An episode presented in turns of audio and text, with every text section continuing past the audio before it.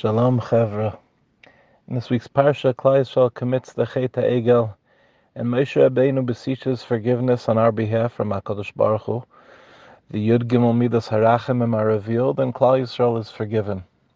The pasuk says, "Vayered Hashem be'anan vayetyatzei v'mosham." Many times we feel like we live in a cloud, a cloud of uncertainty, a cloud of darkness and in that state of confusion, we do things that are not truly representative of the person that we are. Sadly, when we make those mistakes, we compound the mistake by believing that HaKadosh Baruch Hu would never forgive us. But the truth of the matter is that we find each other in our mistakes. In a marriage, when a husband and a wife have a disagreement, have an argument, have a fight, chas v'shalom, it's not the end of the relationship. It's very often the beginning of a newer and healthier relationship. When we find each other in that darkness and we learn to forgive each other in that pain, that's when we establish the real intimacy of the relationship. And the same is true of HaKadosh Baruch Hu.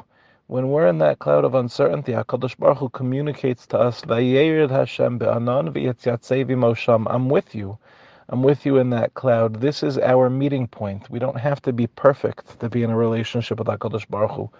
We have to invite Him into the uncertainty of our lives, into the despair of our lives, knowing that He's been with us the entire time. HaKadosh Baruch Hu doesn't love us for any reason. His love for us is true, and therefore He stands ready to forgive us. And so, it is our deepest hope that when we do our tshuva, and we come to HaKadosh Baruch Hu honestly and with integrity, and we say, Bez Hashem will do better, is our deepest hope that HaKadosh Baruch Hu will reach out to us in that moment and say to us. I'm with you, I've been with you this entire time, and Bez Hashem, I will continue to be with you throughout all the trials and tribulations that we go through in our lives.